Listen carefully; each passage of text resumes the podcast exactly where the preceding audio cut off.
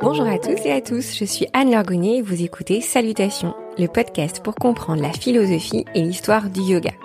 Chaque mois, retrouvez des interviews de spécialistes et de professeurs qui décryptent pour nous les dessous du yoga. Si vous venez de découvrir Salutations, bienvenue Sachez que vous pouvez aussi me suivre sur Instagram. J'y partage toutes mes découvertes et contenus favoris. Salutations, c'est aussi une newsletter dans laquelle je partage des contenus exclusifs et des épisodes en avant-première. Pour s'abonner, c'est simple, cliquez sur le lien dans les commentaires du podcast ou dans la bio Instagram. Si vous aimez Salutations, partagez vos coups de cœur sur Instagram ou laissez-moi un commentaire sur votre plateforme d'écoute. Je suis toujours ravie de vous lire et c'est ce qu'il y a de plus efficace pour faire grandir cette chouette communauté. Aujourd'hui, je reçois Séverine Hermarie, la fondatrice du magnifique studio de yoga Satnam Club à Bordeaux.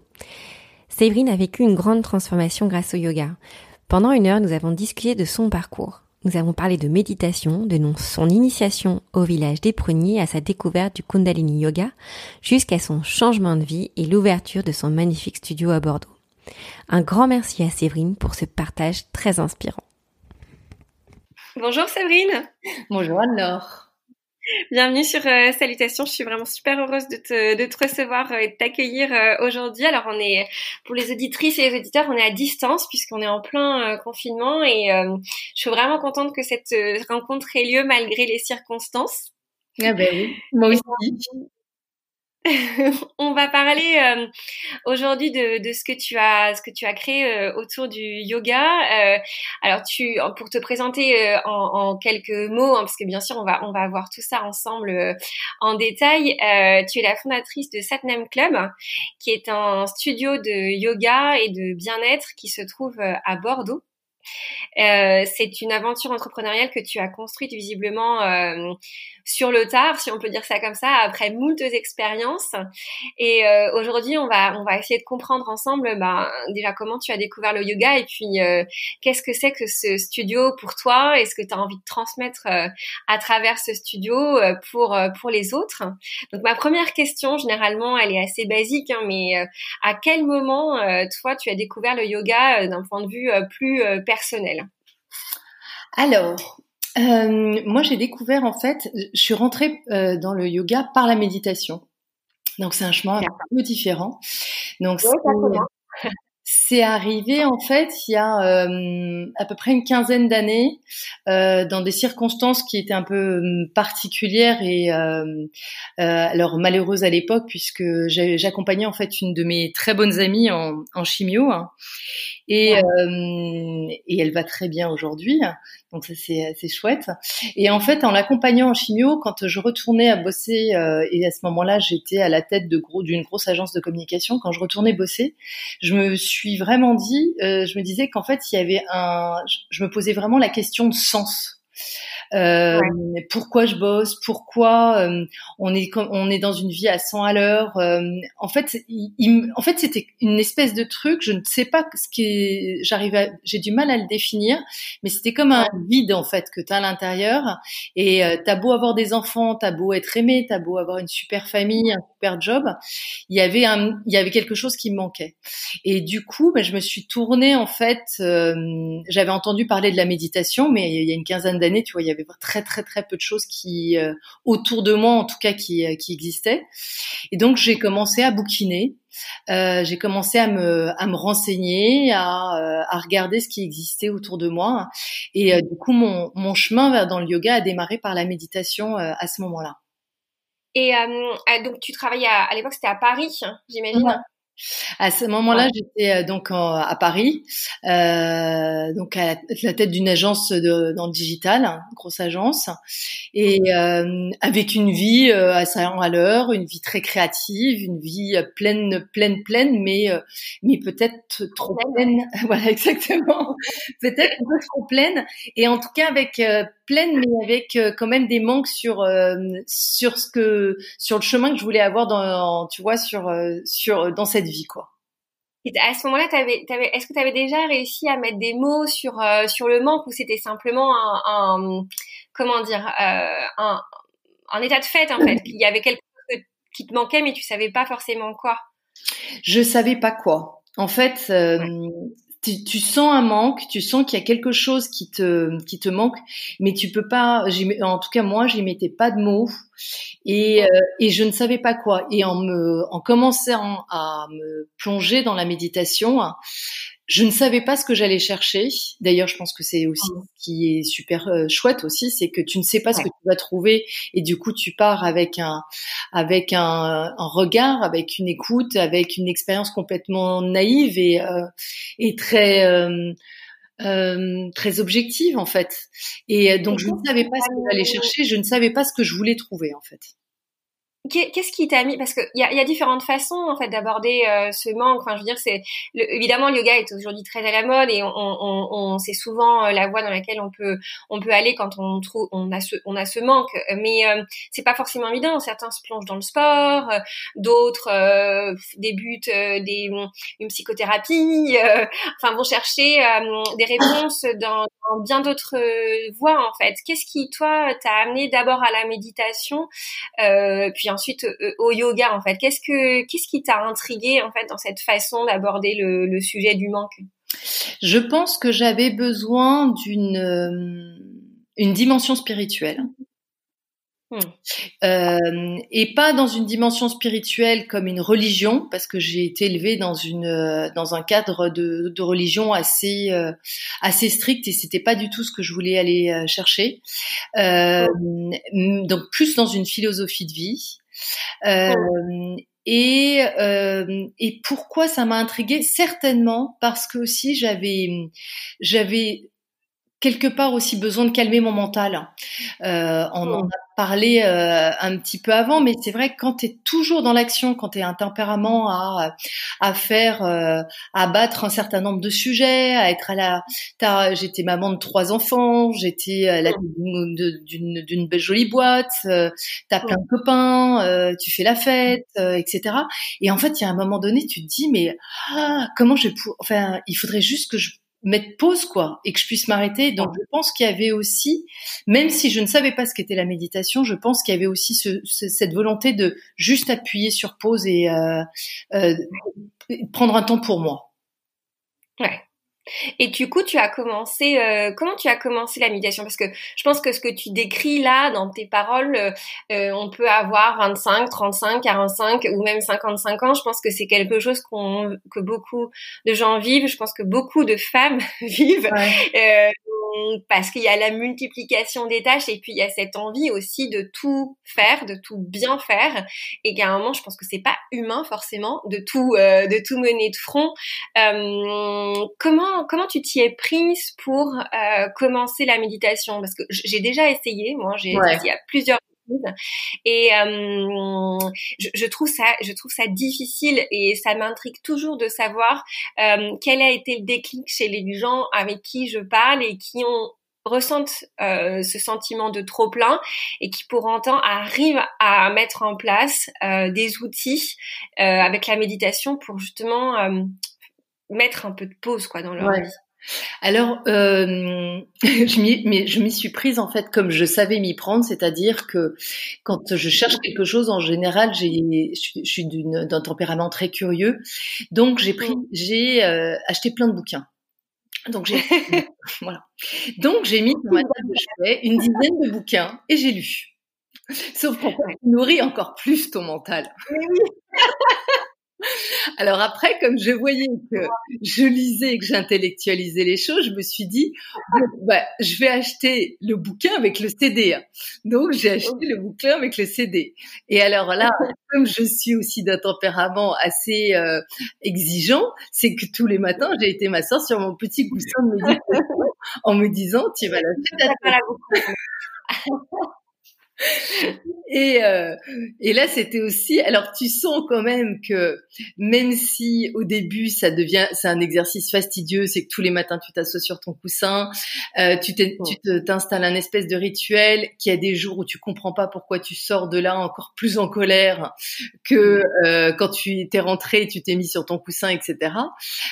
Pour autant, tu te rends compte déjà en expérimentant un tout petit peu les choses que ton mental c'est comme un muscle et que tu arrives en fait à à laisser passer de temps en temps les, les pensées et revenir au souffle. Donc tu, déjà, tu t'expérimentes un peu. Et en fait, le vrai déclic... Je, pose juste une toute petite question. Euh, euh, toi, c'était vraiment des méditations liées au souffle. Alors, ben en fait, c'est celle que j'ai trouvée au début. C'est ça a été la méditation zazen où tu es, euh, tu, tu te cales par rapport à la, à la respiration. Ça, ça a été la, ma première expérience.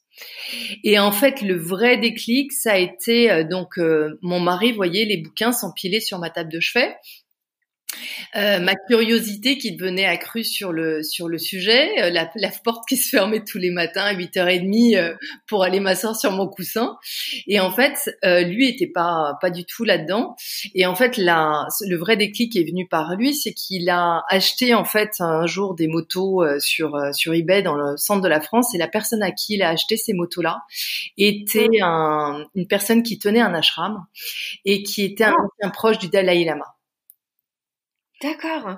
Donc, il y a des choses dans la vie parfois qui sont quand même assez peu communes. C'est hallucinant. C'est hallucinant hallucinant. C'est vraiment les synchronicités, tu sais, c'est quand tu cherches, quand tu cherches quelque chose, quand c'est le moment, ça, ça arrive et c'est euh, même lui a été assez estomaqué parce qu'en fait, euh, bah, quand la personne lui a dit ça, du coup, euh, tu vois, c'était comme si, c'est comme si il, lui a porté une réponse à toutes les questions que moi je pouvais me, me poser.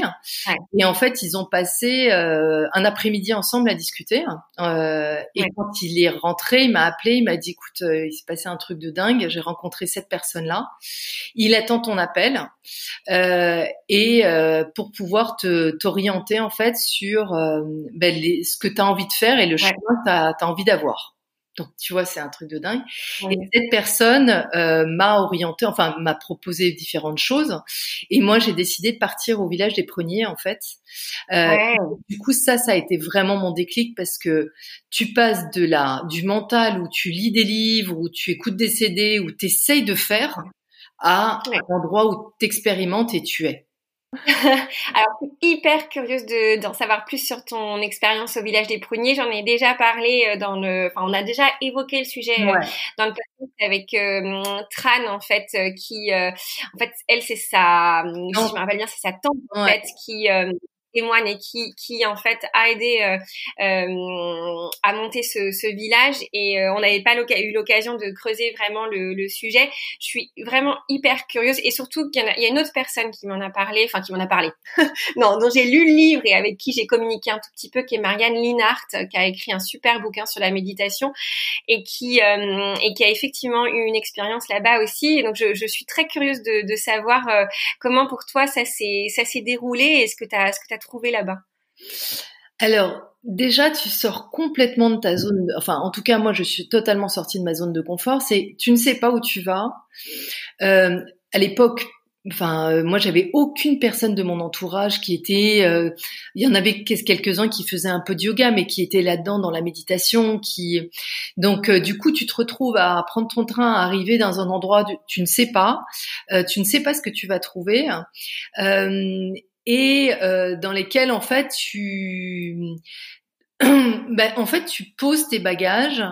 Euh, comment te décrire l'expérience? C'est euh, c'est comme si tu laissais ton manteau tes bagages dans une entrée et euh, tu rentrais dans un endroit et là tu t'es accueilli, euh, c'est extrêmement bienveillant.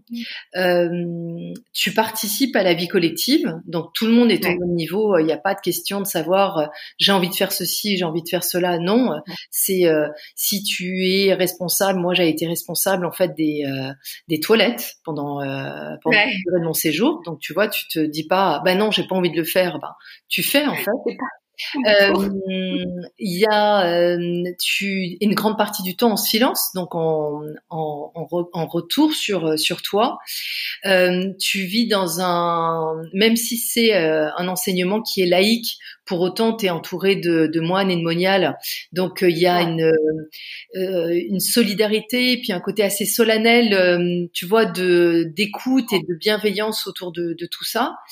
Et et puis en fait, c'est surtout que tu expérimentes quoi. En fait, tu c'est comme si ton cœur, il, tout d'un coup, pendant toute la semaine, il s'ouvrait comme une fleur. tu sais, souvent, tu as l'image de la fleur dans le yoga, c'est l'ouverture du cœur. Et t'as le cœur qui s'ouvre, mais c'est euh, c'est comme si en fait t'enlevais des couches et tu te découvrais toi. Et tu découvrais aussi le regard des autres, la parole des autres, euh, le respect des autres, le respect de la nature, euh, le fait de pouvoir faire des, des pauses aussi, d'être en pleine conscience toute la journée, euh, et puis euh, des temps de partage avec des avec des les moines. Moi j'avais un, un, moine qui accompagnait mon mon groupe qui était super et qui te, te montre en fait que c'est il faut arrêter de faire en fait. C'est juste être. Et euh, et mais tout ça avec beaucoup de bienveillance beaucoup de, de tendresse. C'est euh, non ça a été une pour moi ça a été euh, tu sais j'en avais certains moments les larmes aux yeux en me disant mais quel cadeau quoi. Quel cadeau hein. Et, euh, et c'est comme si, tu vois, quand tu me disais, est-ce que je savais ce que j'allais chercher euh, quand j'ai démarré la méditation, je le savais pas, mais quand je suis arrivée là-bas, j'ai su que je, savais vers quel chemin, sur quel chemin je me mettais, quoi. Et concrètement, euh, tes journées, elles ressemblent à quoi quand tu fais un séjour au village des Pruniers hein? Alors, soit tu fais un séjour en dehors des euh, des euh, des alors je sais pas comment euh, on appelle ça des retraites où il y a plus de monde. Donc soit tu y vas et tu es là avec les moines, les moniales et tu participes à la vie du monastère. Enfin et et puis tu as tes moments de de repos, de de recueil, de méditation. Là moi la première fois que je l'ai fait, je l'ai fait donc en retraite et la la journée démarre en fait, tu te lèves à 5h30 euh, en silence. Tu démarres par une méditation en groupe. Euh, pendant à peu près une heure, une, ouais, une bonne heure. Euh, Ensuite, il y a la possibilité de faire soit un cours de yoga, soit une, un, un, un cours de qigong, etc. Tout ça en silence. Tu bois ton eau de riz, euh, puisque c'est en fait en demi-jeûne ou en jeûne pendant toute la semaine. Donc tu ah bois ton eau de riz et après tu pars pendant trois heures, trois heures et demie, quatre heures marcher. Alors avec euh, soit en marche très lente, soit en marche plus rapide. Euh, et tu vois, moi typiquement, cette semaine-là, j'ai été dans un groupe qui s'appelait les Tortues. Et je sais pas pourquoi je suis allée. Et je me suis dit, en fait, tu vas aller avec les tortues, tu es toujours à 100 à l'heure. Parce que d'habitude, tu le lièvre. Donc là, on va changer. Mais... Génial. Et euh, donc tu marches pendant trois heures et demie, quatre heures. Euh, ensuite tu, tu rentres, tu participes euh, au à la préparation du déjeuner, tu déjeunes en silence. Euh, il y a ensuite une méditation avec un scan corporel après le après le déjeuner. Et ensuite, il y a des temps de parole et d'échange euh, en groupe avec euh, à chaque fois chaque groupe est encadré par un par un moine. Et puis après, tu passes aux tâches, euh, que c'est quoi, tâches ménagères, etc. Pour ensuite finir par un bouillon en fin de, en fin de journée, une méditation et dodo. Ah ouais, ouais, ok. Et ça, c'est accessible pour euh, des gens qui euh, qui ne sont pas des habitués de la méditation? Enfin, je trouve que c'est un peu moins, euh, un peu moins, peut-être un peu moins difficile que ce qu'on peut décrire dans certaines pratiques où tu pars dix jours où tu fais une assise silencieuse comme on a pu me décrire. Je, je trouve que c'est un peu plus accessible. Est-ce que est-ce que c'est le cas? Est-ce que vraiment quelqu'un qui voudrait s'initier peut peut accéder à ça? Oui, oui, oui. Et d'ailleurs, c'était moi la, la, discussion que j'avais eue avec avec ce, ce le, le, moine là qui m'avait orienté, il m'avait parlé de vipassana et des, euh, et des euh, où tu es en assise. Et il m'avait dit pour une première, il me dit, m'avait dit si, si je puis te donner un conseil pour une première euh, expérience, une expérience poignée, c'est, euh, tu vois, si tu t'es pas obligé de rester euh, assis, tu peux prendre une chaise, tu peux, t'es pas obligé de rester assis pendant deux heures ou trois heures d'affilée. Donc c'est beaucoup plus accessible. Moi à l'époque, tu vois, je savais pas tenir plus de 20 minutes sur mon coussin de méditation. J'avais mal aux genoux, mal aux fesses, mal à la colonne vertébrale. Donc me dire que j'allais rester 8 heures en assis sur un coussin, c'est pas possible à ce moment-là, quoi. Et ton expérience, elle a duré combien de temps au village des Pruniers Je suis restée 10 jours. D'accord. Et comment on fait? Moi, ce qui m'intrigue, c'est comment, du coup, euh, à partir de cette expérience qui a l'air vraiment incroyable, qu'est-ce que tu ramènes chez toi à ce moment-là? Parce que là, t'as pas encore quitté. Euh, enfin, on viendra à ton changement de vie entre guillemets, mais t'as pas encore quitté euh, ta vie à 100 à l'heure. quel est l'impact que ça a dans ta vie au quotidien quand tu reviens chez toi et que tu reprends ton quotidien? Euh, c'est comme une boussole en fait, je dirais. C'est ce qui, c'est ce qui a été le. T'as pas forcément envie, et d'ailleurs, j'avais pas forcément envie de changer radicalement de, tu vois, de mode de vie euh, à ce moment-là. Par contre, tu sais que ah, tu as un trésor à l'intérieur de toi qui peut te permettre à tout moment de euh, te recentrer et de retrouver le calme. Donc c'est euh, c'est une super boussole pour te dire en fait à tous les moments, un tu peux t'échapper, ça c'est une possibilité, mais c'est surtout qu'en fait tu peux aussi l'avoir dans ton quotidien tous les jours. Euh, donc du coup, euh, alors c'est vrai que quand tu reviens, t'es euh, génial. Alors euh, tous les matins, je me mets à méditer. Euh, au bout de 15 jours, tu médites un petit peu moins. En revanche, c'est là, c'est comme les petits cailloux que tu sais que tu plantes sur, tu mets sur la route, ou les petites graines que tu plantes. C'est que le jour où tu dois y retourner, ou c'est le moment pour toi d'y retourner, euh, y retournes et, et c'est comme si tu on le dit souvent d'ailleurs dans les, les retraites, c'est comme si tu rentrais à la maison. Tu t'assois et tu sais que c'est en fait c'est là. Donc c'est un c'est ouais, c'est moi j'aime bien dire que c'est une boussole en fait. Ouais ouais. Non, mais c'est hyper, c'est hyper intéressant. Et du coup, à ce moment-là, tu, donc, étais plutôt dans la méditation. Euh, ça, ça a l'air, enfin, as l'air de trouver des réponses en fait dans, dans la méditation. Qu'est-ce qui fait que tu as eu envie euh, d'aller euh, dans le yoga en fait Alors, dans le yoga postural, du coup, euh, vers quelque chose qui implique euh, un mouvement, le corps. Qu'est-ce qui a fait que, que du coup, tu as voulu expérimenter autre chose? Alors déjà là-bas, en fait, tu passes quand même par du un peu de postural aussi, que ce soit par le mm. qigong, par le par le yoga, etc. Parce que c'est vrai que et d'ailleurs c'est le c'est le principe des asanas, c'est euh, mm. tu fais des postures pour pouvoir euh, aller dans vers la méditation et donc être bien dans l'assise. Euh, mm. donc du coup, tu commences à expérimenter aussi ça. Et c'est vrai que quand tu restes en assise, etc. bah tu as besoin de délier un petit peu ton corps pour être d'autant plus euh, présent, euh, je dirais, mm. euh, et lâcher euh, quand tu es quand es en assise. Donc donc les mouvements, je commençais moi à les apporter, les à les mettre, euh, à les apporter un petit peu de façon en fait euh, intuitive. Alors c'est vrai qu'à ce moment-là, moi je faisais de la barre au sol, je faisais, je, je, courais pas mal.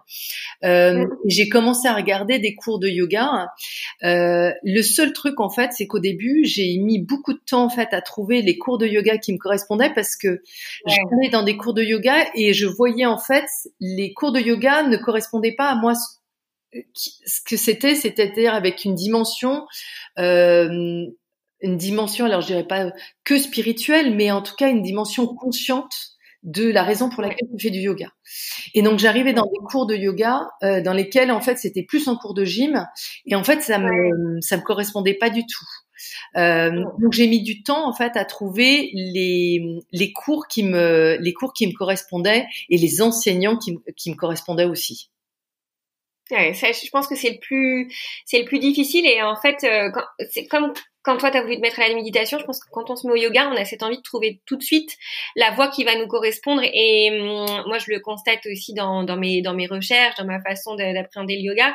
Euh, c'est difficile en fait, faut prendre le temps euh, de, de, tester, de tester des, des différentes voies du yoga et puis de tester des profs parce que selon euh, tel ou tel prof, on n'a pas du tout du tout le même ressenti. Et ça euh, je pense qu'il faut le dire aux gens d'emblée, on, on trouve pas euh, tout de suite faut pas se décourager quoi, il y a il y a toute une, une recherche à faire avant d'arriver à trouver quelque chose qui, qui est juste pour nous. Et et toi qu'est-ce du coup ça m'intéresse de savoir ce que tu as trouvé et quel et quel yoga tu as tu as pratiqué avec lequel tu as accroché? Alors j'ai euh, démarré, euh, je pense qu'au début, ce qui me correspondait le mieux par rapport à ce que je cherchais, c'était, enfin c'est pas je pense et j'en suis certaine, c'était tout ce qui est Hatha ou Hatha Flow. Parce que euh, tu restais longtemps dans des postures et donc du coup tu avais cette, le temps de poser le souffle, euh, le temps d'être presque dans une méditation sans chercher en fait en permanence à suivre le mouvement et suivre le cours, tu vois. Euh, donc, euh, donc au début, ça a été beaucoup le Hatha, Hatha Flow, d'ailleurs que je que je continue aussi aujourd'hui même en pratique. Euh, après, je, je, me suis tournée vers euh, l'Ashtanga un petit peu. Ouais. Euh, mais je me suis blessée, donc ça aussi c'est important aussi de, de savoir aussi, euh, bah, de, de se dire aussi est-ce que c'est bien pour moi, est-ce que c'est bien encadré, est-ce que euh, euh est-ce que je vais dans une pratique qui me correspond euh, en ce moment, voilà. Ouais. Parce que une fatigue, par exemple, c'est pas une bonne chose. ouais, ouais. Tout à fait. euh, et puis, euh, et puis après est venu à moi le, par hasard encore, euh, j'avais entendu parler du Kundalini et, et un jour j'avais rendez-vous avec une personne pour un, dans un cadre de boulot hein, et qui me dit, écoute, je peux pas te voir à telle heure, euh, je, suis je vais faire mon cours de Kundalini. Alors je dis, ah ben c'est sympa parce que je, je rêve d'essayer un cours de Kundalini, j'en ai entendu parler, donc c'était il y a de ça quatre ans, je crois euh, quatre ans. Et, euh, et donc je lui dis, ben écoute, tu sais quoi, je viens avec toi au cours de Kundalini et ensuite on, on se retrouve et on bosse ensemble. Et donc j'ai démarré, j'ai découvert le Kundalini comme ça. Et là, du coup, j'ai trouvé aussi une pratique qui est complémentaire d'une pratique posturale euh, euh, comme le l'ashtanga ou comme le, le vinyasa, etc. Euh, et qui me correspondait aussi parce qu'il y a une dimension spirituelle qui est très très importante. Ouais, j'ai, j'ai, alors c'est une pratique qui me, qui me pose moi beaucoup, beaucoup de questions. J'en, j'en ai récemment pratiqué pour faire du yoga euh, prénatal Kundalini et j'ai trouvé ça vraiment top. Et j'avais, en fait, j'avais un peu peur moi de rentrer dans le Kundalini. Donc, euh, et c'est aussi l'objet de, du, de l'épisode qui est sorti hier parce que je me suis posé beaucoup de questions sur le tantrisme, qui, qui, est beaucoup relié au Kundalini et euh, le fait de creuser la philosophie et l'histoire du tantrisme m'a permis de beaucoup, de comprendre beaucoup, beaucoup de choses sur le Kundalini et, et, et c'est très intéressant. Et effectivement, là, là pour le coup, euh, la dimension spirituelle est ultra, euh, ultra présente. Enfin, c'est, c'est, c'est même, euh, voilà, les mantras sont, sont beaucoup là, la méditation est beaucoup là. C'est, c'est très intéressant de savoir que, ça, que ça t'est attiré. Puis il y a aussi, je pense que ça fait un lien avec la méditation parce que même si c'est la méditation en chant ou la méditation qui n'est pas silencieuse, il y a un lien quand même qui est super fort, non? Je, je pense pour les gens qui apprécient ces moments de calme. C'est ça, oui, il y a un lien qui, euh, il y a un lien qui est fort. Et moi, ce que je trouve très fort aussi dans le dans le la, la pratique du Kundalini, qui rejoint aussi le la, la méditation, c'est qu'en fait, tu as toutes les ressources en toi. Et, et dans tout cours de Kundalini, tu actives par les respirations qui sont très puissantes les différents chakras tu mets en, tu réveilles tes différents corps énergétiques aussi, et, et mine de rien, en fait, tu te rends compte que il n'y a pas besoin d'aller chercher à l'extérieur. Tu as une puissance, euh, dans le bon sens du terme, hein, euh, une puissance intérieure qui est euh, et qui est extraordinaire. Donc, donc autant tu peux avoir effectivement des méditations qui vont être beaucoup plus recentrées sur le souffle, etc., qui vont pas être chantées, mais c'est des courants qui, tu vois, je viens de finir le livre là de la méditation m'a guéri de Pakia Rinpoche, euh, qui est sur différents types de méditation aussi. Tu retrouves aussi des méditations qui sont aussi proches de euh, tous les mantras qu'on peut chanter aussi dans le dans le Kundalini. Hein. Et ce qui me, moi, ce qui m'interpelle euh, dans le Kundalini, et peut-être que tu vas pouvoir euh, me, me, répondre un peu, c'est que, enfin, tu disais justement d'avoir une éducation religieuse assez euh, assez stricte et que malgré tout, on, on s'en détache. Enfin, tout le monde s'en détache. Enfin, c'est pas nouveau, hein, qu'on on, s'éloigne de tout ça parce qu'on s'y retrouve plus. là, là, on est dans une pratique, le Kundalini, qui est quand même, même si c'est pas religieux, il y a un côté spirituel, de rituel de sacré très très fort. Euh, pour toi, pourquoi c'est pas forcément en contradiction en fait avec ce que avec ce qui t'a poussé à, à peut-être à fuir une éducation trop rigide au niveau religieux? C'est vraiment une question qui me que je me pose en fait. Je vois. Tu vois? sans, sans, jugement, c'est vraiment. Euh, ouais, c'est une question que je me pose. Ouais. Mais je vois ce que tu dis parce que effectivement, quand tu vois de l'extérieur, euh, tu peux te dire presque que c'est sectaire. Euh, moi, je sais que quand euh, je l'ai amené à Satlam Club aussi, il y avait des gens qui me disaient ah non le Kundalini c'est vraiment pas pour moi parce qu'ils voyaient le côté tout en blanc, les turbans, etc. Donc euh, euh et euh, et puis il y a eu peut-être cette image aussi très véhiculée autour du Kundalini, c'est comme ça. Il y a tout un des rituels qui sont extrêmement forts, etc. Euh, en fait, euh, soit tu le prends comme ça, et je pense qu'il y a différents courants d'ailleurs autour du Kundalini, euh, c'est pour toi hein, dans toutes les pratiques de yoga. Soit tu le prends au pied de la lettre et tu te dis en fait, euh, je réponds à tous les critères et il y a un côté très sectaire. Soit tu te dis en fait, ça me fait du bien, c'est quelque chose qui me nourrit, mais pour autant il y a des choses avec lesquelles je suis ok, il y a des choses avec lesquelles je ne suis pas ok.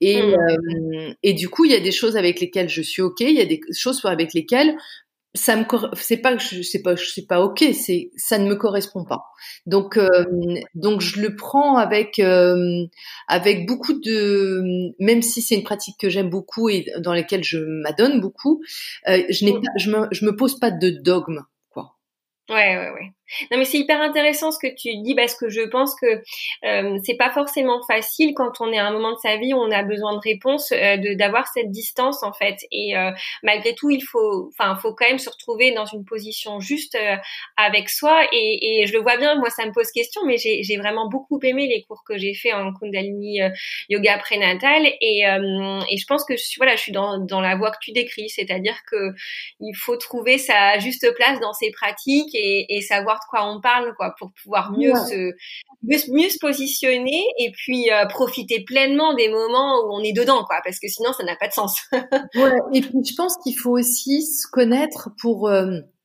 aussi euh, euh, ne pas être que dans l'éther, tu vois, dans le avec euh, on est quand même on a une vie qui est terrienne, donc il faut aussi à un moment donné, j'en parlais une, fois avec une, une personne, c'est on, on, doit avoir aussi des pratiques qui peuvent être des pratiques qui nous élèvent, mais il faut pas oublier de garder les pieds sur terre, quoi parce que mmh, la mmh, vie mmh. qu'on vit, c'est la vie euh, aujourd'hui. Donc, euh, et le Kundalini, euh, je pense que aussi, mais c'est en fait c'est comme pour, tu vois, je repense aussi au village des pruniers. Au village des pruniers, il y, y, avait des personnes qui étaient vraiment dans dans dans la que dans la méditation. Or, ce que nous disait le moine, c'est la vie que vous vivez vous la vivez aujourd'hui.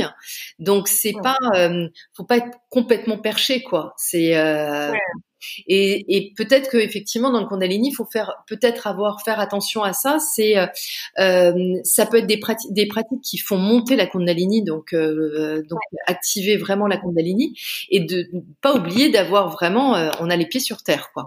Ouais, ouais, complètement. Est-ce que alors c'est c'est une pratique qui est, qui est, qui est dite très transformatrice. Est-ce que est-ce que c'est cette pratique qui t'a qui t'a poussé aussi à, à changer, euh, à vouloir changer de vie et, et à bah ouais, laisser de côté certaines choses pour euh, pour vivre une autre aventure avec ce que tu as créé à, à Bordeaux. Est-ce que ça a été un, en lien ou, c'est autre chose? Alors, elle est venue, euh, elle m'a aidé à vraiment m'ancrer. En fait, ce qui le mon changement de vie, en fait, il s'est opéré euh, euh, petit à petit, en fait, ça, il a été euh, partir du moment où, euh, tu vois, j'ai commencé à avoir des expériences. je suis partie au village des pruniers, puis après chaque année, je partais en retraite, et puis petit à petit, je continuais mon parcours. j'ai commencé aussi à faire évoluer moi ma carrière et mon et mon quotidien, c'est-à-dire que c'était de plus en plus présent.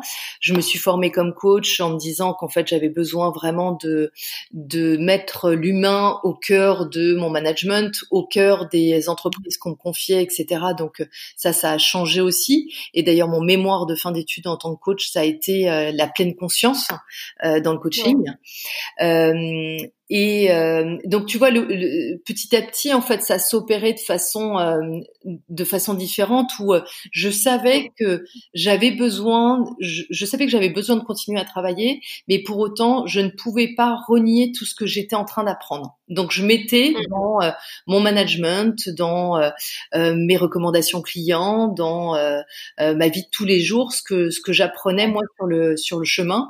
Mmh. Et donc voilà jusqu'à ce que ça m'amène effectivement à un moment donné à me dire, euh, bah en fait, je sais monter des sociétés, je euh, sais monter des marques, euh, le yoga, la méditation, cette philosophie, j'ai suis partie aussi faire un pancha karma, etc. Tout ça de plus en plus. Qu'est-ce que c'est? C'est un mot que je connais pas. un panchakarma, c'est un, c'est en fait une retraite euh, ayurvédique. Ah d'accord. Qui te permet, euh, alors le, le, panchakarma, c'est en fait, euh, c'est vraiment une détox de l'organisme selon la euh, la médecine ayurvédique. D'accord. Voilà. Tu l'as fait en France ou en, en, Inde. En Inde. D'accord. Mais tout regroupe. regroupe hein, on a beau parler d'alimentation et de détox, mais dedans il y a le yoga, dedans il y a tout ce qui est pranayama, etc. Et euh, donc voilà, donc dans mon dans mon chemin professionnel, je commençais vraiment à, à voir, euh, à mettre des choses qui faisaient de plus en plus sens, jusqu'à ce qu'à un moment donné devienne évident le fait de me dire, en fait, mon quotidien, il faut qu'il soit lié à ce qui fait sens de, complètement dans ma vie. Et euh, et du coup, je me suis dit, euh, j'ai envie de monter en fait un un centre qui permette de faire découvrir en fait l'ensemble de tout ce que j'ai pu découvrir et que je vais continuer à découvrir, mais autour du euh, autour du souffle, autour de la méditation, autour du yoga, autour de l'alimentation, autour de tout ce qui est énergétique. Et, euh, et donc c'est comme ça qu'est est venue euh, l'idée. Hein. Et pour répondre à ta question, est-ce que le Kundalini m'a aidé? Le Kundalini m'a aidé à accélérer les choses, c'est-à-dire que comme c'est une pratique qui est très transformatrice, euh, elle t'aide à quand il y a des choses qui peuvent te paraître des grands obstacles, en fait, elle te donne une force intérieure qui est formidable. Et donc, du coup, je pense que ce que j'ai fait en six mois, peut-être que avec d'autres pratiques, j'aurais mis un peu plus de temps. Mais en tout cas, le Kundalini m'a aidé vraiment. Mais euh, c'était étonnant. Je me disais, c'est c'est comme euh, c'était un pouvoir. Euh, tu as un pouvoir vibratoire hyper fort.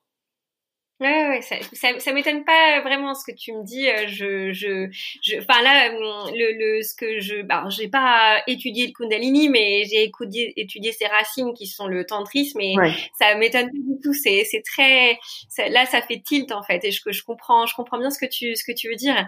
Et, hum, et du coup, alors, quand même parti à Bordeaux pour le faire, euh, pour créer ce, ce studio. Donc j'ai envie évidemment que tu, tu m'en parles parce que maintenant c'est ton quotidien. Euh, quand est-ce que tu l'as quand est-ce que tu l'as créé et pourquoi aussi pourquoi Bordeaux? Alors, euh, pourquoi Bordeaux? Alors, il y avait euh, un point, c'était en fait, moi, je suis canadienne d'origine. Euh, j'ai été élevée au Canada, donc le, lien avec la nature a, toujours été super fort. Et j'avais besoin en fait de quitter moi Paris à ce moment-là quand j'avais ce projet en tête. Et parce que en fait je me suis dit si je veux monter ce projet là je je peux pas me dire que je vais rester deux heures dans ma voiture pour euh, pour euh, me taper des embouteillages. Et puis il y avait une espèce de de pression à Paris ou de de speed à Paris en fait qui me correspondait plus donc voilà donc j'avais besoin de partir de Paris euh, et après Bordeaux en fait ça s'est fait assez naturellement c'est que j'avais des amis qui étaient sur place alors je m'étais pas dit au début je vais le faire à Bordeaux mais c'est en descendant une fois à Bordeaux deux fois à Bordeaux et puis en commençant à parler du projet que les gens m'ont dit autour de, euh, enfin que je rencontrais, me disaient mais en fait c'est ici qu'il faut que tu le fasses. Euh, parce que la ville bouge, parce que euh, il y a des nouveaux projets, parce qu'il n'existe pas un projet tel que celui-là, etc. Et donc dans l'enthousiasme et avec une ville qui était ultra agréable et avec quand même des attaches là-bas, mais je me suis dit en fait bah, ça sera Bordeaux. Hein. Euh, donc ça s'est fait en fait, euh, ça s'est fait super naturellement, super naturellement. Et donc du coup, j'ai fait le switch.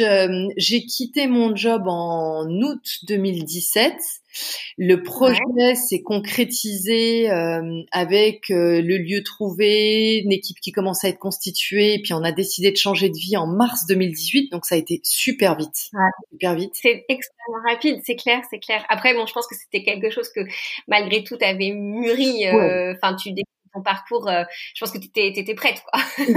bah, tu étais prête, mais j'ai envie de te demander, quid de ta famille? Parce que tu pas, pas bougé toute seule. non, je n'ai pas bougé toute, toute seule. Effectivement, en mars 2018, entre le moment où j'ai dit à ma famille, euh, je vais euh, commencer à travailler sur le projet, voir s'il est réaliste, si euh, si ça se met en place.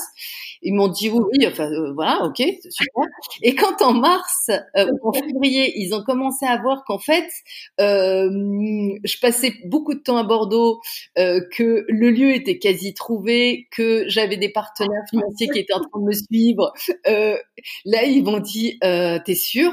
Alors au début, ça a été c'est assez marrant parce que c'est mon fils, mon dernier, donc qui avait à l'époque 13 ans, qui lui m'a dit euh, écoute moi je trouve que c'est cool de changer euh, en plus lui voyait l'océan aussi pas loin ah, les surfeurs euh. Ah oui, bah, ok, d'accord. Il y avait quand même un gros atout. d'intérêt. Euh, mon mari au début, qui était super enthousiaste quand il a commencé à voir que en fait j'étais, j'allais être prête là tout de suite euh, à déménager pour euh, la rentrée scolaire, il m'a dit euh, ok, euh, pas sûr. Et puis et mes deux filles qui elles faisaient des études à, à Paris, au début elles m'ont dit mais c'est hyper rapide. et en fait après ça s'est au-delà de la sur, enfin de la surprise euh, d'un moment donné de se dire ok on y va, euh, mm. il y a eu une espèce d'élan familial euh, super fort. Donc donc mon mari m'a dit ok on y, on y va.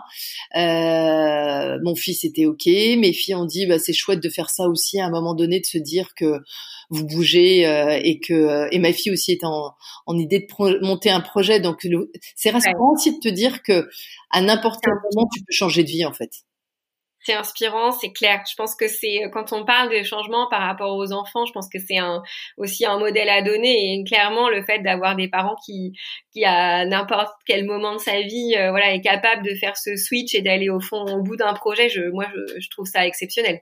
Ouais. Je trouve que c'est c'est un exemple à donner euh, magique quoi pour voilà, ça donne aussi une force à, tes enfants qui est qui est super chouette quoi. C'est génial. c'est génial.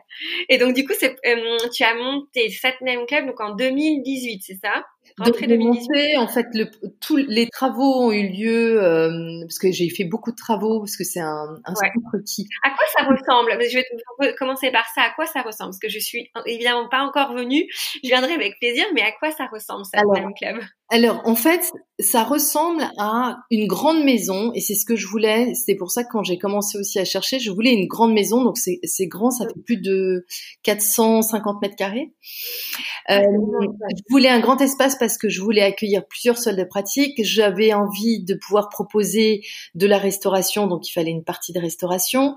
Je voulais avoir des cabines de soins aussi pour tout ce qui était soins énergétiques, euh, euh, nutrition, etc. Donc, du coup, il me fallait en fait déjà un grand espace. Et ce que je ne voulais pas, c'était je ne voulais pas des plateaux qui soient, je voulais quelque chose qui ait une âme et du caractère. Euh, et donc du coup, ça, ça aussi, ça a été une, ça a été une synchronicité. C'est arrivé comme ça.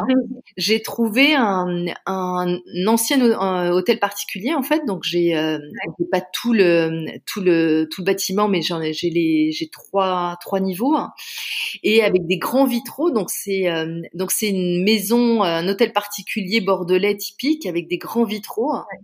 Et euh, que je souhaitais moi aménager comme quand tu trouves à la maison. Et comme j'aime beaucoup, euh, j'aime bien la décoration, etc. J'ai passé beaucoup de temps moi à chiner, à, à mettre de la, à chercher les, la couleur, euh, à travailler avec mon archi sur euh, comment est-ce qu'on faisait quelque chose qui soit cosy, aller chercher des photos. comme j'avais pas mal voyagé, à ramener des trucs de la maison pour commencer à meubler aussi. Donc c'est vraiment à l'image, enfin ça ressemble pas à quelque chose d'autre. C'est euh, c'est une bulle de bien-être, mais comme si tu comme si étais à la maison, quoi. Ouais. Voilà. Et, euh, et du coup, oui, enfin, on sent que tu as mis ton âme, quoi. c'est, c'est vraiment un, lieu qui, qui, qui, qui t'habite, j'imagine. Et euh, ma, ma, question suivante, au-delà, au-delà de, de l'enveloppe, euh, mais qui, enfin, je trouve comme malgré tout euh, importante. Enfin, c'est souvent on est dans des, les gens qui viennent pratiquer euh, sont pas forcément ultra zen, et je, je trouve qu'effectivement le d'avoir un lieu qui, qui respire le bien-être, c'est, c'est ultra important. Souvent, enfin même à Bordeaux, hein, malgré tout, la vie à Bordeaux, c'est quand même la vie d'une grande ville, donc les gens sont pas forcément calmes, et le fait d'arriver dans un endroit où on trouve cette sérénité, c'est vraiment génial. Et comment, euh, après, au-delà de, cette enveloppe, qu'est-ce qui fait euh, la particularité de Satnam Club en termes de, de propositions de pratique, en termes de, tu parlais de de lieux où on pouvait euh, euh, avoir des soins. Enfin, qu'est-ce qui qu'est-ce qui fait l'âme de ce lieu au-delà de, de la de l'enveloppe? Mais alors, tu as complètement raison. C'est qu'en fait, j'ai j'ai travaillé euh, l'enveloppe euh, en travaillant évidemment le fond. Tu peux pas avoir une jolie enveloppe s'il n'y a pas de fond. C'est, enfin, c'est, sinon c'est vide, de, c'est vide de sens. En fait, j'ai procédé exactement comme euh, ce que j'avais fait dans mes, dans, avec mes équipes précédentes. C'est que pour moi, euh, un lieu respire un, un côté collectif. Euh, donc, je suis, j'ai toujours travaillé en co-création, j'ai toujours travaillé avec des gens avec lesquels je m'entendais très bien. Euh, le côté hiérarchique, euh, top-down, ça, ça a jamais marché avec moi. Euh, et donc, du coup, en fait, je me suis mise en quête de mon équipe. Euh, alors comment je me suis mise en quête de mon équipe J'avais commencé, je commençais à avoir déjà des contacts, euh, des profs avec lesquels j'avais pratiqué à Biarritz ou euh, à Bordeaux, et en fait ça a été des rencontres. Euh, j'ai pratiqué avec l'ensemble des enseignantes qui sont aujourd'hui à Satnam. D'abord comme élève, euh, donc dès que je faisais mes allers-retours à Bordeaux, je évidemment je m'occupais de tout ce qui était montage du dossier, etc. Mais à chaque fois je faisais des pratiques. Euh, donc ça a été à chaque fois les personnes, je les ai retenues, non, mais en tout cas je leur ai demandé de venir par rapport à leur personnalité et par rapport à euh, leur professionnalisme et ce qu'ils allaient apporter dans l'équipe. Et, euh, et je pense que c'est ce qui se ressent. Et ça, ça a été vrai pour tous mes enseignants, ça a été vrai pour les thérapeutes qui sont là, que ça soit la réflexologue, que ça soit euh, Stéphanie qui fasse les Reiki, que ça soit en nutrition. Ça a été que des, des rencontres euh, humaines. Et je pense que c'est ce qui se ressent aussi, c'est qu'il y a vraiment euh, un esprit d'équipe ultra fort. Euh, les deux personnes qui sont là et qui tiennent le lieu à mes côtés aussi, euh, c'est elles font partie de l'histoire. Il y a vraiment l'esprit d'équipe est pour moi très très très très important. Qu'est-ce qui te touche dans les personnes que, que tu as rencontrées et que tu as voulu faire venir? Qu'est-ce qui, toi, va faire la différence quand tu pratiques avec eux Tu vois Pourquoi c'est ces personnes-là et pas d'autres? Qu'est-ce qui je sais pas si tu vois ce que je veux dire, mais dire. en fait, on n'est pas tous, euh, on n'est pas tous, euh, on vibre pas tous pour les mêmes choses et ça m'intéresse de, de comprendre ce qui, toi, t'a touché dans ces gens-là, en fait. Euh, je te dirais la sincérité. Euh, tu vois, parce que évidemment, je n'ai pas recruté que des gens. Tu, je, je, te disais au début, moi j'ai été vers le yoga avec une dimension très spirituelle, etc. Euh, des gens vont rentrer dans le yoga avec euh, une approche beaucoup plus euh, physique, et, et c'est très bien, et ça fait partie du chemin. Et après, chacun a son, son propre chemin. Donc du coup, ça a été aussi important de ne pas recruter et de ne pas faire venir des qu'une équipe qui correspondait à moi, Séverine, ce que ce que ce dont j'avais envie. Euh, Ce qui m'a fait je sais pas, ce qui fait, c'est c'est comme quand tu rencontres quelqu'un, c'est euh, l'authenticité et, euh, et la sincérité de la personne. Et quand tu sens ça euh, mêlé à, évidemment, tu, tu sens aussi euh, la, la, la, façon, le professionnalisme, en tout cas le, le, la correction qui peut y avoir derrière, l'œil qui va y avoir derrière, etc. Euh, c'est sans doute le point commun avec l'ensemble des personnes. Euh, Et puis après, pour avec chacun, tu vas partager aussi des choses complètement différentes. Il y a des gens avec qui tu vas partager euh, des expériences communes. Euh, il y en a avec lesquels tu vas partager euh, sans doute ta fantaisie ou ta créativité. Et du coup, ça te fait des personnalités. Je trouve que c'est ça qui est génial. C'est des personnalités qui sont toutes différentes. Ouais, je, je, vois, je vois très bien, mais je me demande comment tu fais quand tu as un lieu comme ça où forcément tu as des gens très différents qui, qui, qui viennent jusqu'à toi. Tu as forcément envie de transmettre quelque chose. Euh, ma question, c'est qu'est-ce que toi, tu as envie de, de transmettre euh, euh, via ce lieu, en fait, au-delà peut-être simplement du bien-être. Qu'est-ce que qu'est-ce qui est le, le, le, petit, la petite, la petite chose que tu te dis bah voilà après leur passage euh, chez Satnam, euh, au-delà de la pratique physique ou très spirituelle, euh, j'ai envie de leur transmettre quelque chose bah, qui est plus de l'ordre de la philosophie de vie, plus de l'ordre ouais de, oui je pense que voilà de la philosophie de vie. Alors ça ça passe bah, ça passe par nous sur place. Euh, sur, euh, on est très à l'écoute. Il y a toujours une personne qui est là, qui accueille tout au long de la journée. Donc euh, il y a l'écoute, il y a la bienveillance, euh, énormément d'échanges sur place. On passe beaucoup de temps. On a un bar en fait quand quand t'arrives en fait. Et du coup c'est dingue tout ce qui se passe derrière le bar. Tu sais au bar. Donc des discussions où en fait on partage. Il y a beaucoup de partage euh, mmh. qui se font, que ça soit entre avec les profs, que ça soit avec les avec les gens qui pratiquent. Et ça, mine de rien, en fait, c'est pas palpable. Tu vois, tu dis pas. Euh, euh, mais mais c'est euh, et d'ailleurs on reçoit beaucoup de messages là en cette période de confinement nous disant euh, ça nous manque, ça euh, c'est un endroit où j'adore me retrouver. C'est vrai que les gens passent du temps, tu vois, pour pour échanger, pour se rencontrer, etc.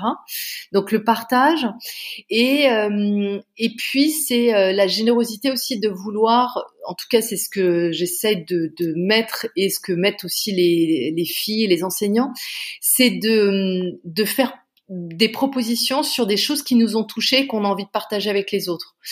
Euh, par exemple, tu vois, je vais avoir un auteur que et un livre que je vais avoir adoré qui fait sens. Je vais, on va contacter l'auteur pour venir euh, venir prendre la parole dans le salon pour pouvoir partager avec la communauté. Et, euh, et c'est ça aussi, c'est en fait, c'est de se dire, euh, moi j'avais appris dans, dans tout ce cheminement-là, c'est c'est de donner en fait, c'est d'offrir. C'est si toi ça t'a touché, bah tu le proposes en fait.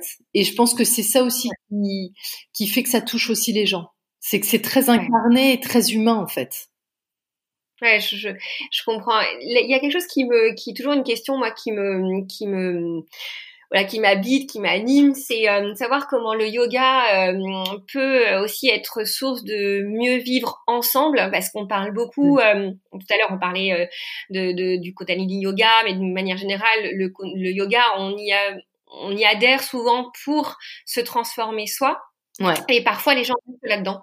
Parfois, euh, ça va rester du développement personnel et parfois, ça va être, euh, ça va rester dans cette sphère et on va parler de transformation personnelle. Et, et moi, je, bah, je trouve ça déjà génial. Si les gens peuvent se sentir mieux, c'est déjà top. Mais euh, moi, il y a quelque chose, voilà, que, que je partage avec toi qui est le partage, je redis, mais euh, je trouve qu'il y a quelque chose d'intéressant aussi à aller à creuser dans le yoga sur le vivre ensemble.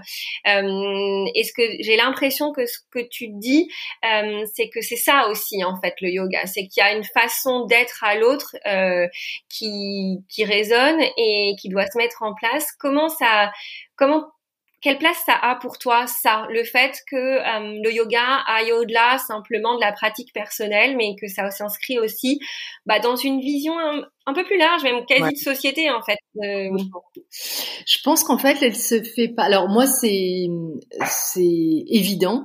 Moi, ça ça a changé ma ma ma vision et ma façon d'être au monde. Je pense qu'en fait, euh, mais tu vois, quand on tu tu regardes et c'est marrant parce que en discutant, tu revois un éclairage en fait sur ton parcours. Je pense qu'au début, tu vas chercher quelque chose un peu égoïstement pour toi je pense. Bien sûr. Euh, qui est, euh, euh, il me manque du sang, ou j'ai besoin de me faire du bien, ou j'ai besoin de, je respire mal, etc. Et en fait, la, la pratique du yoga ou de la méditation, enfin en tout cas, j'englobe tout ça hein, sous le mot yoga, euh, est tellement en ouverture de cœur et tellement en prise de conscience de de ce que tu es, ce que ce que tu fais sur le tapis se reporte en fait aussi à l'extérieur. C'est que ben, si tu te sens mieux tu commences à être mieux par rapport aussi aux autres. Si tu calmes tes colères ou si en tout cas tu prends conscience de tes colères, euh, tu vas pas renvoyer la colère sur euh, sur l'autre. Donc je pense que le, le mieux vivre démarre par toi pour ensuite mmh pouvoir s'ouvrir aux autres. Mmh et, euh, et moi, je, je c'est des cadeaux quand euh, je vois aussi des personnes qui vont arriver en disant en fait, euh, je suis pas bien ou j'ai, enfin, je suis pas bien, j'ai besoin de prendre du temps pour moi, j'ai besoin de, qui vont être d'abord toutes seules à rentrer de façon un peu systématique ou ils sur leur tapis et sans partage. Et puis en fait, quand tu vois petit à petit que bah, ça commence à discuter, ça va commencer à s'ouvrir, il y a des bouquins qui commencent à circuler, euh, il y a une retraite qu'on va se pré repasser, etc. Ben là, petit à petit, c'est en fait ça s'ouvre. Et euh, je pense que quand tu sors du tapis, que tu es bien pour toi et que tu as un sourire, déjà ton après-midi ou la, la, la, la, personne que tu vas croiser après avec ton sourire va t'amener un sourire. Donc en fait, tu te rends compte que... Donc, euh, mais mais c'est ça que je trouve très difficile à expliquer parce que beaucoup de gens te disent bah oui c'est du yoga euh, c'est du yoga en fait. Tu fais ton chien tête en bas euh, ton chien tête en haut euh, ta salutation au soleil. Et en fait et, je trouve que ça transparaît bien aussi dans les dans les différentes émissions que tu, tu peux faire c'est tu sais pas ce qui se passe mais il y a une connexion qui se fait à un moment donné qui fait que ça ouvre. Ouais. Est-ce que tu penses que hum, ça pourrait avoir un impact plus global? Parce que là, on, c'est vrai que le yoga, beaucoup de gens pratiquent, euh, mais il y a, de plus en plus la méditation, euh, elle est, elle est pratiquée aussi de plus en plus. Je me demande si ça peut avoir un impact, et ce serait génial, sur la société en général, sur une envie, euh, voilà, de, ralentir. On parle, on est en confinement aujourd'hui, on parle beaucoup de l'après. J'ai comme un espoir de me dire que bah les gens ont peut-être découvert des pratiques là pendant le confinement, qui vont poursuivre ensuite et qui, qui en fait cette envie de ralentir va va résonner un petit peu partout dans leur vie, quoi, mm. et que ça puisse avoir un impact bien plus large euh, que, que que celui de la communauté euh, d'un studio ou euh, euh, même si c'est déjà génial, mais que ça aille encore au-delà. Je me pose la question. Bah, écoute, moi en tout cas c'est euh, c'est comme ça que moi j'ai vu le projet, c'est que ouais. euh, début, tu peux te dire, euh, tu vois, tu peux te poser la question de la légitimité. Euh, je suis pas enseignante de yoga. Tu peux te poser la question de se dire, euh, il y, a, y, a, aussi des gens qui, qui, qui peuvent dire, c'est on démocratise trop le yoga par rapport à ce qui, de la façon dont il était enseigné et par rapport à la, au lieu dans lesquels il était enseigné avant, etc. Euh, moi, je pense, et si je peux apporter, si tu vois, toutes ces ouvertures et tout ce qu'on est en train de développer aujourd'hui autour de yoga, c'est dans cette aussi cette volonté de se dire, si on peut apporter notre pierre à l'édifice dans un monde qui sera meilleur, alors développons-le le yoga. Développons-le autant qu'on peut dans les écoles, dans les euh, euh dans les euh, dans les hôpitaux, euh, dans plus on développera et plus on sera nombreux à apporter notre petite pierre de façon différente, euh, dans différents types de, de sociétés, etc. Euh, je dirais, moi, je pense que meilleur sera le monde parce que euh, quand tu vois la façon, effectivement, si tu te fais du bien, euh, tu commences à prendre conscience aussi que bah, il faut te nourrir mieux, donc il faut faire attention à, consommer de façon plus consciente euh, et plus locale. tu fais attention à aussi si tu respires, bah, tu respires aussi l'air de ta, ta planète, donc tu fais aussi attention à la pollution. Tu fais attention aussi, ça te fait du bien, donc tu vas faire attention à l'autre qui est à côté de toi. Donc tout ça en fait participe à des, à des degrés différents et dans des couches de société différents à faire que, moi je l'espère, et à ce que ça se développe et qu'on ait un monde euh, meilleur, quoi, parce qu'on a, on a notre carte à jouer quand même là-dessus. Et c'est vrai que là, en ce moment, dans le confinement, tu, tu vois quand même des choses qui vont bouger et j'espère que ça va faire bouger beaucoup de, de plus en plus de choses, quoi. Comment tu le vis le, le, confinement justement de ton côté aussi bien personnel qu'à travers le studio? Qu'est-ce qui change euh, Qu'est-ce qui change pour toi? Alors évidemment, le studio étant fermé, ça change énormément de choses. Mais quel est quel est l'impact que tu peux voir sur toi et sur euh, sur les autres, sur les personnes que tu côtoyais en fait au studio et qui ont envie de pratiquer? Alors, j'ai eu beaucoup de chance, c'est qu'en fait, euh, la fermeture du, de, de, de, Satnam s'est opérée au moment où je rentrais de, retraite de yoga en Inde. Ah autant dire que je suis rentrée euh, ultra zen. personne pas du tout zen. Euh, donc du coup, j'ai appréhendé les choses avec beaucoup de hum, ouais, beaucoup de sérénité parce qu'en fait, j'avais été tellement baignée pendant 12 jours euh, dans, dans ma pratique, dans ma réflexion, etc., que, euh, que du coup, j'ai pris les choses avec énormément de sérénité. Euh, donc ça, ça a été, euh, ça, ça a été, euh, ça a été déjà ce qui me permet de le vivre aussi avec euh, où je me nourris de tout ce que j'ai pu apprendre pendant cette retraite et en me disant comment je capitalise aujourd'hui dans cette période de, de confinement. Donc ça, c'est à titre personnel. Donc je le, j'irai que je le vis le mieux possible parce que je me dis que rien n'arrive par hasard et que et que du coup, bah, il faut prendre ce cadeau mal emballé pour en fait en faire quelque chose qui va nous transformer et de demande d'être mm. plus créatif et de travailler certainement différemment, collaborer de façon différente. Donc, euh, donc je passe beaucoup de temps à, à, à réfléchir, à écrire, euh, etc. Et du coup, en fait, euh, dans par rapport à Satnam Club, on s'est posé la question mm. avec avec Laura et Margot avec qui je travaille. On s'est dit, ben, comment est-ce qu'on on maintient le lien? Et on le maintient de manière aussi naturelle que ce que je te dis, c'est que si j'ai envie d'écrire un post, je vais l'écrire et on va le poster euh, on a rassemblé euh, nos profs pour dire on va faire quelques lives aussi. Euh, on, on, découvre des pépites sur Internet, sur Instagram, sur Facebook, etc. On les met, on les poste parce qu'on se dit tiens c'est des chouettes, choses à partager. Donc on le fait avec beaucoup de, en fait de la même façon que quand on travaille au quotidien, c'est notre curiosité est là et le cœur de, de vouloir partager en fait avec la communauté. Ouais, c'est top. Non mais c'est c'est c'est marrant parce que cette période en fait qui qui est censée euh, faire en, enfin les gens sont censés un peu se refermer sur eux-mêmes. C'est vrai que dans la communauté du yoga, j'ai l'impression que c'est plutôt à foison. Alors après faut faut faire le tri, mais il y a quand même beaucoup de choses super super chouettes à découvrir.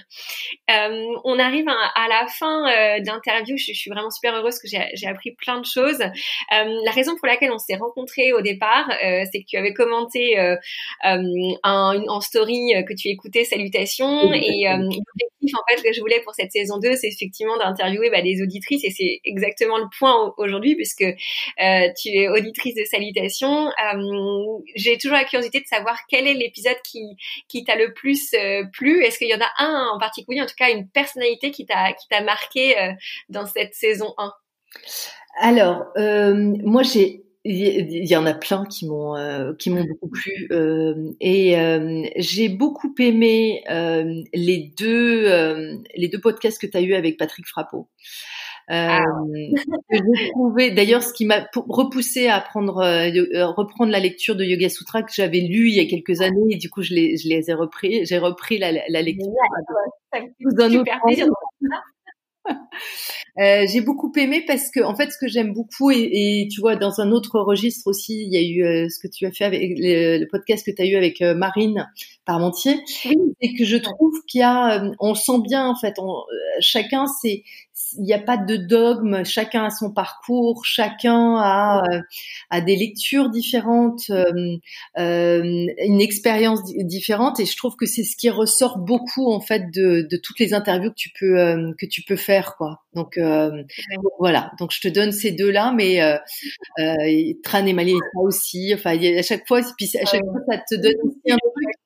Ce que j'aime bien, c'est que ça fait sourire parce que ça ça te rappelle des moments aussi, soit de ton parcours, soit de choses que tu te dis, euh, tiens, ah oui, je me rappelais plus, euh, c'est vrai que j'ai fait ça. Enfin, c'est c'est c'est chouette, c'est très chouette.